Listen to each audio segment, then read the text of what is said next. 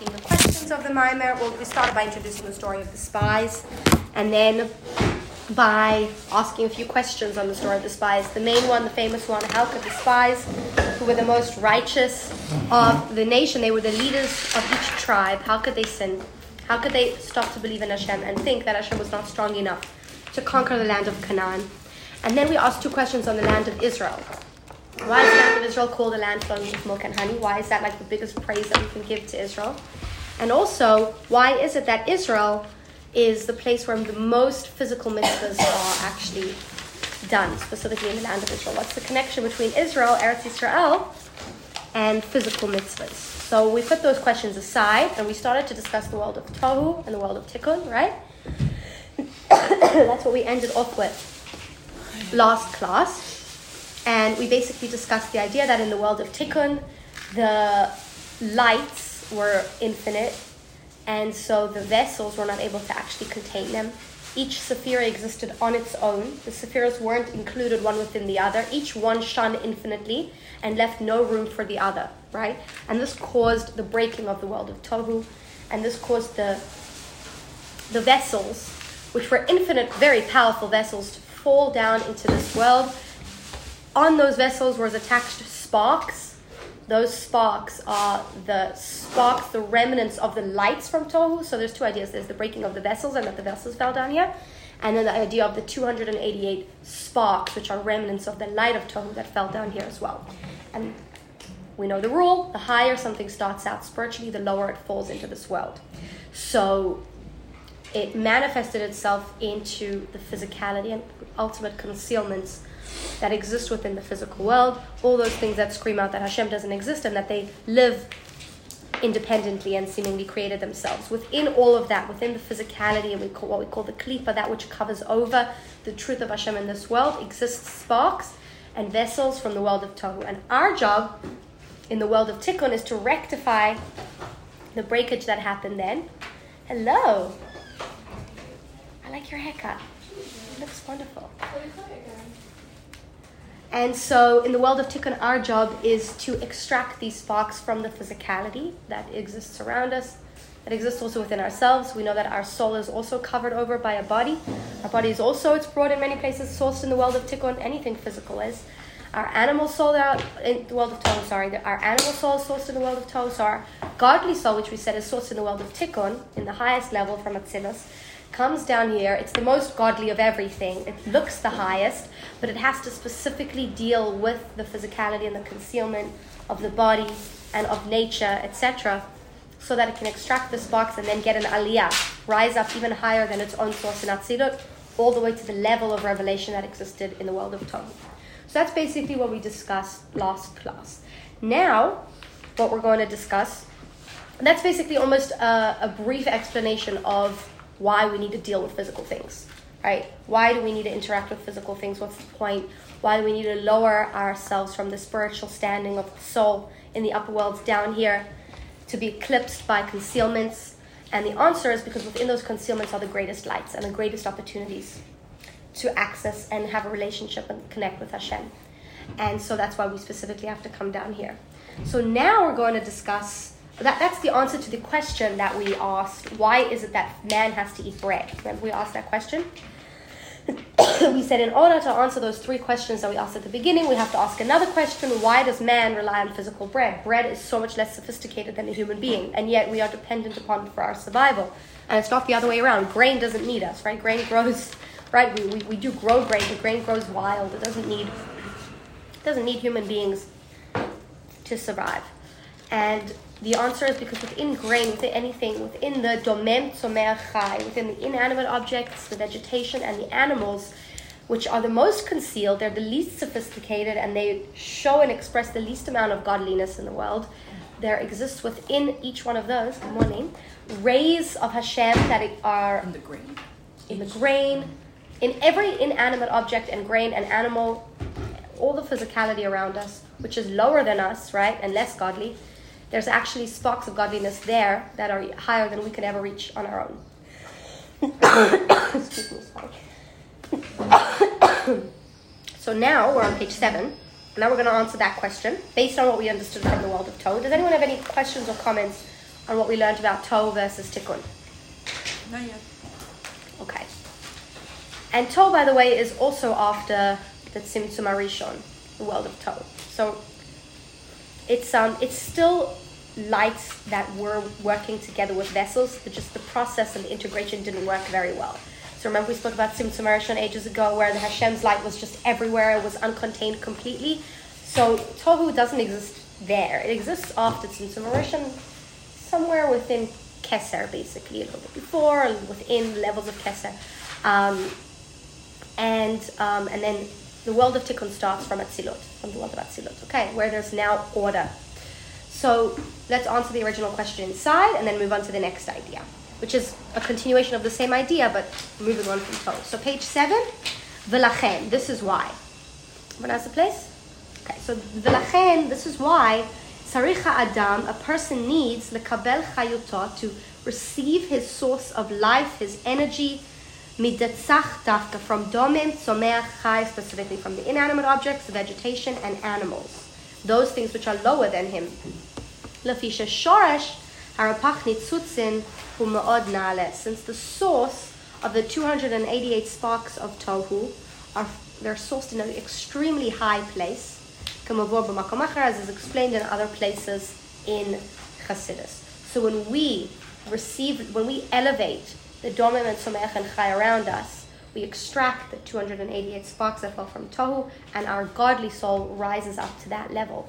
And so physically we're being sustained and nourished. Our physical body can continue to live by eating and consuming the, the plants and the animals, etc., around us, and spiritually we're being sustained as well because our godly soul is able to be nourished by that which is higher than it, by the sparks of Tohu. Can you repeat that? Sure. So we asked the question why is a man dependent, physical man dependent on physical bread, which is lower than him? And the answer was that within the bread, there are sparks of Tohu that fell that are much higher than the person, and therefore the person is dependent upon the bread physically for nourishment to survive, and spiritually because the soul comes from tikkun, and the bread, the physicality around us, comes from tohu. Yeah. But what I don't understand is I thought we had already gathered all the sparks. Okay, so so that was I think Stella asked this question last class um, because Hashem said that we've gathered. Uh, the Rebbe says that we've elevated all the sparks and now Mashiach is ready to come. So first of all, there are general sparks, and then there are shards and shards and break break offs of sparks. And I said that I don't have the full answer to that because we know that the Rebbe demanded of us that we need to do more and more and more and work with the physicality around us. So there's still more work to do, but at the same time, the world is ready. Okay. So it's also what the Rambam says that we have to remember that just one more thing.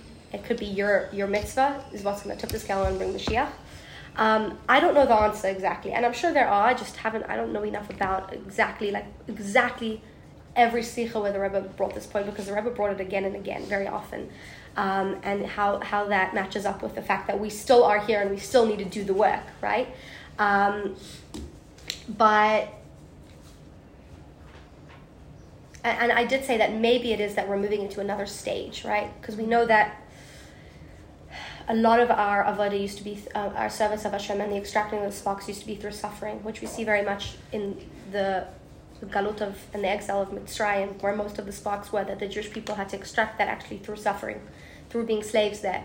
And one of the biggest messages of the Rebbe that maybe connects to this is that we're no longer we don't need to suffer anymore in Goddess to be to be ready for Mashiach. The world has suffered, we have suffered, and now we're on to the next stage of actually serving Hashem from a place of of ashirut, of wealth and of pride. And so the, the avoda has shifted, and maybe that has to do with it. Um, but I don't know exactly what that means. Like, are we now not elevating sparks when we deal with physicality? I think we are, but maybe all the sparks that were actually necessary for Mashiach to come have been done, and now we're, we're doing more. I, I don't know. I don't know exactly. I'm kind of making it up as I speak, but um, but I but definitely one aspect of this is that our voda has shifted. Okay, so from a place now where we're not extracting sparks and we're elevating the world and preparing it for Mashiach in a way of suffering and in a way of slavery, but rather in a way of pride to be Jewish and um, and wealth actually. Okay, um, but leave that aside for now. Okay, um, leave, leave, that idea of the Rebbe aside for now. This is the Alter Rebbe was before the Rebbe's time, so um, we'll um, we'll focus on this. The next thing we're going to be focusing on now, now that we've established the answer to the general question of why do we need to lower ourselves to deal with physicality in order to actually live, right? We, we have to. It's not like we even have a choice. now we're going to start to discuss what happens when we do mitzvahs and we abstain from doing averos. What's happening spiritually, and why is it that we need to be involved with this? So it's continuing along the same lines of the idea that the soul had to descend in order to actually ascend again, the concept of Yerida Letzorech Aliyah. Um, but we're going to take a little bit of a different different turn here now. Okay, so ukmoken similarly, bottom of page seven, inyan Yeridat Haneshama La'olam Hazeh the whole idea of why did the uh, godly soul have to descend into this world, Hashafel, this lowly world, Dafka specifically. And we know that it's hukadei la'akafia lesitra achra, to bend, to subdue the sitra achra, which means the other side, the klipas. What, what, what, what do we do this for? What, what do we do this for? Bend the for what? So that we can, our neshama can actually get an aliyah. So it lowers itself down here in order to bend the sitra, which we're going to discuss in a moment what that means, so that it can then be elevated. Bichtei, in order. So why does the soul have to descend to bend the sitra achra, which we discussed a little bit in Adam Kiyakar, what that means, right? The idea of bending is skafia versus ishapcha. Iskafia means not giving in, simply just not giving in to the temptations of the klipa. And then the next step is, and, and to and to force yourself, so to speak, to do to do um, mitzvahs that you don't necessarily feel like doing. And the purpose of this is that through this is stalek yakara de that Hashem's light should spread forth. Like the advantage of light that comes specifically from darkness. Have you guys heard this term from? I think it's from Koheles. Mm. It's from Koheles. Let me see this. Um, yeah, mm-hmm. Koheles um, Shlomo Melech said, He said, I, I, I've seen the advantage of wisdom over foolishness like the advantage of light over darkness. And Chassidus takes this quote, or uh, Yitzrana or and uses it for this idea that when the godly soul descends into the darkness, when it transforms the darkness, the light is greater than if then before the darkness existed, than as it was before it was dark. And on a simple level, it means the advantage of light over the darkness is that it doesn't matter how dark it is, it could be pitch, pitch, pitch black. If you light a candle, you dispel the darkness. Even a little candle, even a small candle. The area where the candle is, there's no more darkness.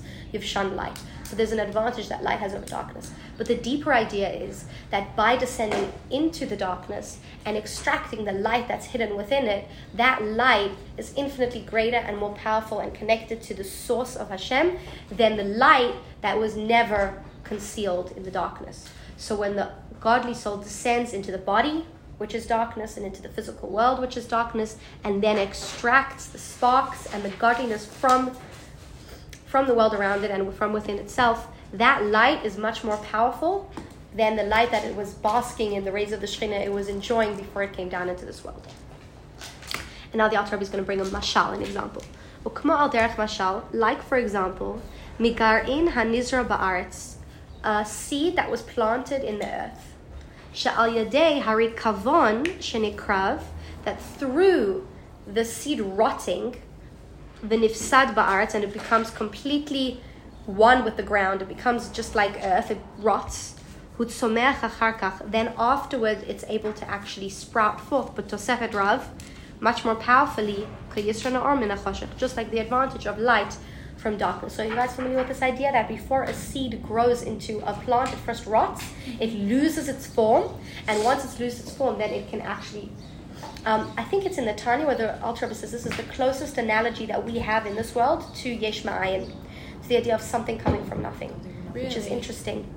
Because the idea is that it completely loses its form, it becomes one with the earth, and from that, a plant sprouts forth.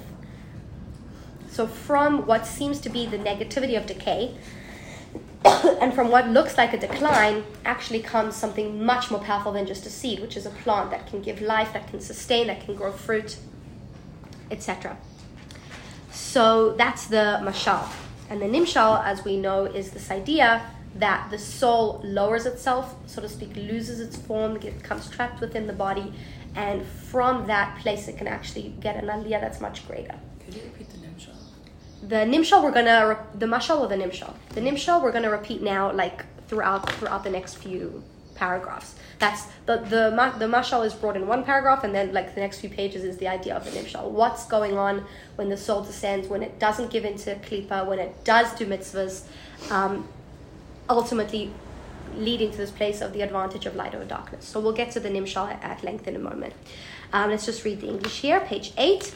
The entire verse from Koheles says that Varaisi ani sheish yisron lechochma min. I have seen, Shlomo Melech says, I have seen that there is an advantage to wisdom over foolishness, ki like the advantage of light over darkness. the simple meaning is that wisdom dispels foolishness like light dispels darkness. However, the deeper meaning is that there's an advantage in light when it shines in a dark place. For example, prior to Pesach, when we check for chametz, we must do so using a candle in a dark room. Similarly, there's an advantage in wisdom when it comes from transformed foolishness. For example, when someone committed a sin, which is something foolish, and then repents, which is a wise choice, he attains a deeper level of connection to Hashem through the intensity of his tshuva repentance. So the idea of Yisro Omer Nachoshech is similar to the idea that the place where a Baal tshuva stands, a tzaddik can never stand there. Have you heard this, um, mm-hmm. Gemara? That the place where a Baal tshuva reaches through his repentance, which is only possible for him, by him first sinning, he reaches a place that a tzaddik who has never sinned, who has never experienced darkness, can never reach. Right? Not to say, obviously, that we should sin on purpose, because then our teshuva is not. Um, if we're sinning, no, not to say that we shouldn't. We should never sin with the intention that we can now do teshuva. We have was, enough. We have enough issues and challenges that we. I was to gonna ask that question because I was gonna say like almost a way to kind of like jumpstart this. Like, Yeah. wouldn't it technically like? Yeah. So it says clearly in the Gemara that somebody who says echte va'ashuv, um, I'm going to sin and then I'm going to repent, and has it, then he doesn't get forgiven. Um, it says this in regarding to Yom Kippur. What about somebody who, who planned this all out? You know, it's okay. It's Erev Yom Kippur. I'm about to get, I'm gonna, I'm about to fast and repent for all my sins, and Hashem's gonna forgive me. Maybe I should just enjoy life a little bit, right? If somebody comes with that attitude, his teshuva, it's not impossible because it's never. The Rebbe says it's never impossible to do teshuva, but it's much, much, much, much more difficult to get to a place of teshuva from when you start off sinning from that perspective. But somebody who encounters darkness, as we all do, and then wants to repent afterwards can reach a level higher than somebody who hasn't encountered that, that darkness. Um, so that's also so that's the advantage of light over darkness. It's the, the advantage of a seed first rotting so that it can sprout forth, and it's the idea of that a Baal tshuva stands in a place where a tzaddik cannot reach. So this concept applied to the seed and the ground and to the soul descending to the world as well.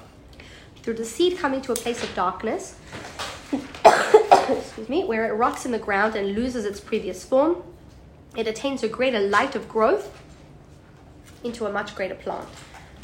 And this is very much similar to the process that goes on during korbanot, that a korban loses its form. Many times it gets completely, completely burnt up onto the altar, or it's eaten, but the animal loses its form, so we can then extract the godliness and, and, and give it an elevation. So we see that as well with korbanot. Um, is there a tissue anywhere on? Do you mind passing? Thank you so much. So when the soul descends into the spiritual darkness of this world and overcomes the struggles here, it attains a much greater connection to Hashem. So that's the that's the nimshal in brief, but we're going to elaborate on this idea. So to explain this concept further about the advantage of the godly soul specifically descending down here, dealing with the physicality so it can get elevated. Dehine Eliyahu Amar Batikunim. We know that Eliyahu said in Tikkunim there's something called Pasach Eliyahu. Are you familiar with this um, passage of Zohar from Eliyahu Hanavi. Uh, we say it, I think, Erev Shabbat. So there, there's a there's a, there's a paragraph which we're going to look into. It says, "Ant hu da pikas asar tikunin," that you are the one who produced ten tikunin garments.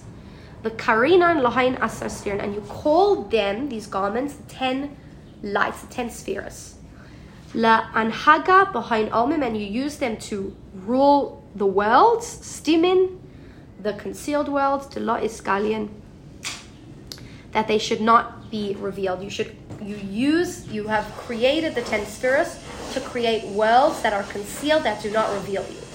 The purpose of the ten spirits is that they channel Hashem's light in such a way that the truth of Hashem gets concealed so that this world can come about ultimately where we feel separate from Hashem, independent of Hashem, and where we become immersed in darkness. So Eliyahu Hanavi is alluding to this idea here in the idea that all the way, starting all the way up from Hashem's Sephiros, 10 Sephiros, because the process of darkness started all the way there. Started all the way when Hashem defined clearly his spheres into different, what's called Heichalot, as we're going to see. There's the chamber of kindness, which is limited to kindness, right? There's the chamber of um, severity, which is limited to severity. The moment Hashem um, quantified, so to speak, his Sephiros into some way, even though they start off very infinite, Hashem is limiting himself so that he can create a hidden world, so that we can reveal him in the hidden world. We can reveal him from the hiddenness. So Almin, Eliyahu uses the term Almin, which means worlds, Humilshon Helem, right? We've learned this idea. It's from the language, it's from the word Helem, which means concealment. So the moment we say that Hashem took his spheres to create worlds, we're saying that Hashem took his spheres in order to conceal himself. The nature of the created worlds is to conceal Hashem's light and oneness, giving the impression that they are separate from Hashem, when in truth, they are not. And so just to pull us back again to the context here because we're going to get a little bit inside now the idea of the spheres and how they work and how they limit Hashem's light to the point that by the time we come around and we live in the world, we don't feel Hashem's presence at all. The, we're going to be first discussing the process by which Hashem conceals himself, and then the next thing we're going to do is discuss why that's the most important thing that Hashem could have actually given us, and that through Hashem concealing himself, He allows us to truly, truly, ultimately reveal Him because that's Hashem's. Hashem's goal, ultimate goal, was not to be concealed; it was to be revealed. What's Mashiach? Mashiach means Hashem is fully revealed. But in order for Hashem to truly be revealed to us, we first have to go through a process of concealment where we feel separate, so that we can then come close from that feeling of separateness. Okay. So let's talk a little bit about first the process of Hashem um, limiting, so to speak, His light. The Nikr b'Zohar Heichalais. So the Sephiros are called in the Zohar Heichalais, which means chambers. Heichal Chesed, the chamber of kindness. Heichal Gvura, the chamber of severity. Heichal Zchus, the chamber of merit, etc. All the different ways that Hashem expresses Himself are called chambers, and we know that a chamber has a limited walls and a context and a certain amount of space, which is the idea that Hashem is taking all the different characteristics which exist infinitely within Himself, and He's limiting them to chambers, saying this is how much kindness is going to be expressed in this chamber. This is how much severity is going to be expressed in this chamber. And by doing that, Hashem starts to break himself up almost and limit himself to the amount of to the vessel that's able to contain it. So he's limiting his light into the vessels. And this is the first step where Hashem creates the concealed worlds. So ubatocham, so within these different chambers, which are representative of the spiritual worlds, you can find their souls who are basking in the rays of the Shekhinah. Because in Hashem's Sefirot, in the spiritual worlds, it's light. Hashem created. You're looking at me confused. So let's um let's take a step back. Yeah. Okay, okay. So so we're talking now about the world of Tikkun, right? Within the world of Tikkun, Hashem created chambers. What does that mean? Hashem took His characteristics and his, the tools that he uses to bring the world into being. And he shines them in limited capacities so that whatever creatures exist in that world can actually bask in the rays of the Shekhinah, which means that it can actually experience the light of Hashem, which is impossible to experience, but without Hashem actually concealing himself. So Hashem took his Sephiros, he put them into boxes, literally. He said, This is the amount of light that's going to shine from my chesed into this box, and then he created beings that are able to handle that amount of light and he put them into the boxes that they can handle. And so up in the spiritual worlds there are souls, depending on how lofty the soul is, is dependent on how high up it is found spiritually. It's because it depends on how much light it's actually able to receive. So there are souls who are basking in the rays of the Shekhinah. What does that mean? That Hashem limited himself in such a way that he can direct his light to vessels, to souls, um, to kalim, etc., in a way that they can actually receive it. Hmm. Does that make a little more sense? Are these souls that will later come out into body? Both. Both. There are souls who have not yet come down, and it depends on, oh, excuse me, depends on the source of their soul, where they're found. And then there are souls that have come down, and depending on how they live down here, that's how, where you're going to find them up there. So both. There are souls who have not yet come down, there are souls who have come down, but souls in general, there are also souls who are down here because our souls are made up of different levels, and there are aspects of our souls that are existing currently right now in the spiritual world and are actually getting affected by what's going on in the place it's found in the spiritual world as well. So the answer is basically all souls. Those who have never come into the world, those who are in the world, those who are um, those who have were in the world in the past and have left the world. Um, they all have some sort of they all are receiving light up in the spiritual world. Do angels have souls? Angels, do angels have souls? Angels are considered a soul.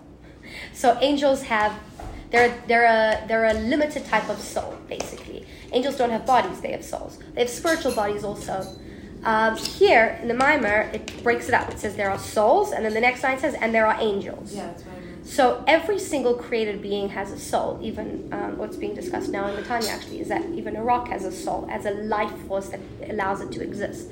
Um, malachim have some sort of spiritual body, which means the context with which, the framework with which it's limited to, um, and the rest of it is it's it's a soul, but it's a limited soul. So our soul is made up of chesed is made up of all of the possible potentials, right? Of chesed, gevurah, tiferet, etc., etc. But a malach is made up of one characteristic, so like one aspect of intellect or one emotion only. Like malach Gavriel is just gevurah, like that's it, right? That's why it says when we say um, when we before we say Shema, right? The Es Shema Kel, we speak about the angels. It says v'notnim reshut zeh that they give permission one to the other to say kadosh, kadosh, kadosh, because kadosh, kadosh, kadosh means that we're sanctifying Hashem from Chesed, from Gevurah, and from Tiferet. But they have to give permission one to the other to do that because each one, Has each angel has its own way of expressing itself. Its own. It's either if it's a if it's an angel from the world of Bria, then it's in it's only intellect, one aspect of intellect. If it's in the world of Yetzirah, then it's only emotion, but only one emotion, not multiple emotions. So it's like I guess we can call angels almost like one characteristic souls. Like our soul is made up of infinite potential because it's made in the image of Hashem. But angels are more like animals where they have one sort of nature that they're completely um, subdued to. If that makes sense.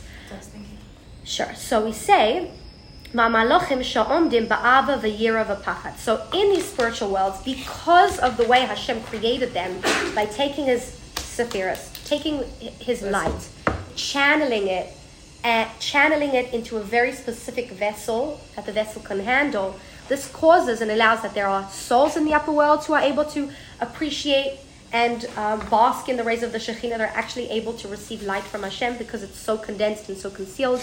And there are also angels who are constantly standing in love or in fear, etc., depending upon which angel it is. So here it says, Kmo Machane Michael. Have you guys heard of the angel Michael? Michael is the angel of kindness, of chesed. So, Bechinat Ava, he has one job, which is to love Hashem, and that's all he does. He loves Hashem. V'machane Gavriel, and then there's the camp of Gavriel, and all the angels that come from this from this powerful angel called Gavriel, called Gavriel, Bechinas Yira v'Pachad, and they serve Hashem with fear and awe. Kamamar Azal, as it says in the Gemara, Nahar Dinor Yotze Mizeatan Shel Chayot. Have you guys heard of the Nahar Dinor? Have we spoken about it? It's the spiritual river of fire that exists in the spiritual world that says that our souls pass through them in order to get like some sort of. no? It's a it's a process almost. The process of the soul passing through this this river of fire is part of the process of Gehenna. It's a cleansing process. Everyone goes through it. The tzaddikim go through it. They don't feel anything because there's nothing to cleanse, and the rest of us feel something. Um, but what, so here there's an interesting Gemara that says, what is the Nahar Dinar created from? It's created from the angels that serve Hashem with fear. They are sweating because they are so afraid of Hashem because that's that's their entire being, and that's what creates the Nahar Dinar. Okay, um, just an interesting an interesting idea here. Uh, but but what's the point that each angel, depending on which camp he finds himself in, whether in Chesed or Gevurah, etc., he serves Hashem with that emotion, with that characteristic, or with that Chochmah or Bina, etc.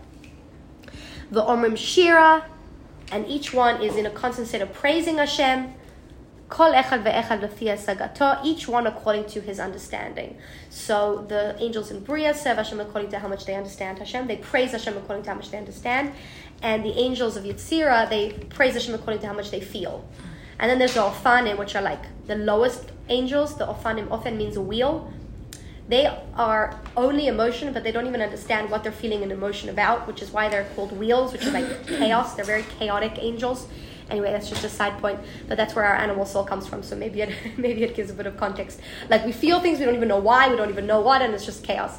Um, but generally, the angels are because of the way Hashem created the spiritual worlds, where His light was limited to very specific characteristics. The angels are actually able to understand a certain level of Hashem because of this and praise it, or feel an emotion towards a certain level of Hashem, and and praise Hashem, sing to Hashem from there. So v'haheichal hu b'chinas kolel. Each heichal is inclusive shekolel kol haprotiot b'tocho, and it contains within it many many levels. Each spiritual level contains within it many levels. Kmo heichal hachesed. Excuse me, sorry. Like the heichal of chesed of kindness, klaluso hu chesed. Its general concept is chesed, v'apratiyot shebatocho, but the details that exist within it hu Chochma shebechesed, Gvura shebechesed, Tiferet shebechesed, etc. All of the different ways that chesed practically expresses itself outwardly. Chesed shebechesed, the Kores Sefirot. As we discussed in Usfartem Lachem, that every single Sephira is included from all of the other Sephirot. The spheres are camps. The Sephirot are, it's interesting because it, it calls them Sephirot, but it also calls them Hechalot, which are chambers, mm. which you can also, I guess, call camps. Different, like a, which has a general characteristic and then within that general characteristic of either chesed or gevura, mm. there are many, many levels, different expressions. Like camp of Michal or whatever. Right, so the camp of Michal exists in the chamber of chesed. So within chesed, there are many, many levels, and you can find Michal and all of his lower angels that follow him in chesed because he's characterized by chesed. Um, the, the idea here, so we don't get lost in the details because it is, is, is going down a little bit, is just that Hashem the point is that Hashem takes His infinite light, which has no definition whatsoever, no limitation, no separation, and He conceals Himself and lowers Himself to the point that He shines into these chambers, and these chambers are vessels that contain the light, and He shines a specific amount of light with a specific characteristic into these chambers, which then are either defined by Chesed or Gevurah Tiferet, and, and these are what make up the upper spiritual worlds, basically. Um, and this is possible, again, because Hashem conceals himself and limits himself and, so to speak, breaks his light up, depending on how much can be accessed and experienced in each level. And based on where an angel or a soul finds themselves, they're put into levels that they can actually receive based on their vessels, their capabilities, and that's the way that they serve Hashem, depending on where they find themselves. So if they find themselves in the chamber of, of Chesed in the world of Yitzir, they're going to express love, the feeling of love toward Hashem, and constantly, constantly do so. Right? If they find themselves in the chamber of, I don't know exactly, exactly, but I'm giving generals here. Found themselves in Bria, right? Um, then they're going to express that. Then they're going to, let's say, the chamber of Chesed within Bria. Then they're going to intellectually express a love of Hashem from from that world. Okay, so depending on where they're holding Depending on how much they can contain, that's where they're found in the spiritual worlds, and each spiritual world receives a limited amount of light according to what it can receive. And again, this is very different than what was happening in Tohu. In the world of Tohu, all the light was shining, everything, all at once. And so all of the chesed was shining, and that left no room for the gevur, but then at the same time, all of the gevur was shining, and that broke the whole system. So this new system is much more contained and much more limited, but it works. It allows us to actually relate to Hashem and exist as our own selves. So each of the ten spheres contains in it aspects of all the other spheres as well. So that Chesed contains all the ten spheres within it, etc. These are expressed as in Chesed as ten different aspects of kindness, like using wisdom to achieve kindness, using understanding to achieve kindness, using severity to achieve kindness. So we actually learned it the other way when I gave you over orally the Maimer of the Rebbe that if it's chesed, then it's the emotion of chesed expressed in different actions based on the spheres. But there's actually some places in Chassidus say that if it's the chamber of Chesed, then it's the action of Chesed, expressed out based on different based on different um, emotions. And in some places, like in the other Maimer, it says that it's the emotion of Chesed expressed out. So th- does that Does that make sense? Anyway, so here it's actually saying the opposite of what we of what we learned, but it's the same idea that chesed is included within all of the others. So chesed is expressing itself in many different ways outwardly. Okay, corresponding to these ten aspects of chesed are the many types of creatures produced by chesed, such as many different types of souls and angels that are primarily focused on chesed, and depending also on where our souls come from in these spiritual worlds is dependent on what actually our leanings and characteristics are going to be and, and what our soul is, is made up of. So our soul has a potential for everything, unlike angels, which have only the potential for one characteristic.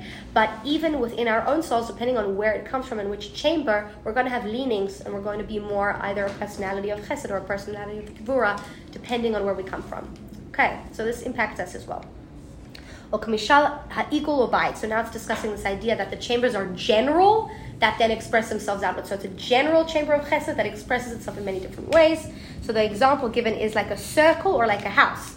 Shekolalim kol hapratim shebetocham that include all the details within it. So you have a house and you see a house, but the house is made up of many, many, many different things and different furniture and different rooms. So too you see the chamber of chesed, but chesed is made up of many different levels within it as well. V'zeu pirush la'anhaga b'kol olmim. This is the idea back to the Patach Eliyahu, what, what Eliyahu said in the Zohar, that Hashem uses the ten spirits to rule all of the worlds. that through the spheres Hashem guides the worlds, which means that through the the limiting His light into the spheres, Hashem is able to have all different types of creatures exist. Olmin, Hebechinat Heichalot. The worlds is referring to these Heichalot that we spoke about, these chambers. Bechina HaKolelet, which is a general encompassing idea. And the guiding refers to the details within these levels. We're not going to get too much into this. Let's finish until here, and then we'll and then we'll continue tomorrow to practically apply this. So v'haheichal hu malim. What does the heichal do? This is important. The Heichal conceals. So, what makes the chamber the chamber? The fact that it takes the light and it covers it over. So, if the chamber is a chamber of Chesed, it takes the infinite, all-encompassing, uh, all-encompassing light of Hashem, and it expresses its this light in a way of Chesed. Master or in Baruch it conceals the infinite light of Hashem. Yitgaleh lahem ki im that it should only be revealed to all of the creations that exist in this Heichal according to what they can understand, according to their vessels. So that they don't get completely burnt up within the light of Hashem. So the job of the Sephiros, the job of these Heichalot, is to take the infinite light of Hashem that includes every possibility and to put a stamp, so to speak, on it, put a filter on it, depending on what can be handled in that world. So if this is the Heichal of Chesed and included on them are a specific level of angels uh, and souls of Chesed, it only allows a certain limited amount of Hashem through so that those angels and creatures and souls can actually experience Hashem without losing their own form at the same time. Does that make sense? Yeah? Um, let's read the last one here and then we'll finish for today. The reason that this happens is because everything that exists in these hechalot are limited creations that were created from, no, from nothing into something. And they are not on the same level and they're not able to actually um, receive Hashem's essence. Because Hashem's light has no beginning and no end.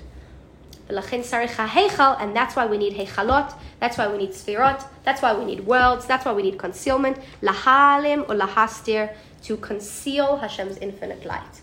Okay, so today we spoke about and, and we're going and we're getting into the practical straight away tomorrow, where how we apply this idea. But today we spoke about the idea that Hashem takes his infinite light and he channels it into different heichalot, into different chambers, so that it can have take on specific characteristics, lose its infinity, shed its infinite quality, and extract from it only that which is relevant and applicable and able to be received by the creations that live in each world.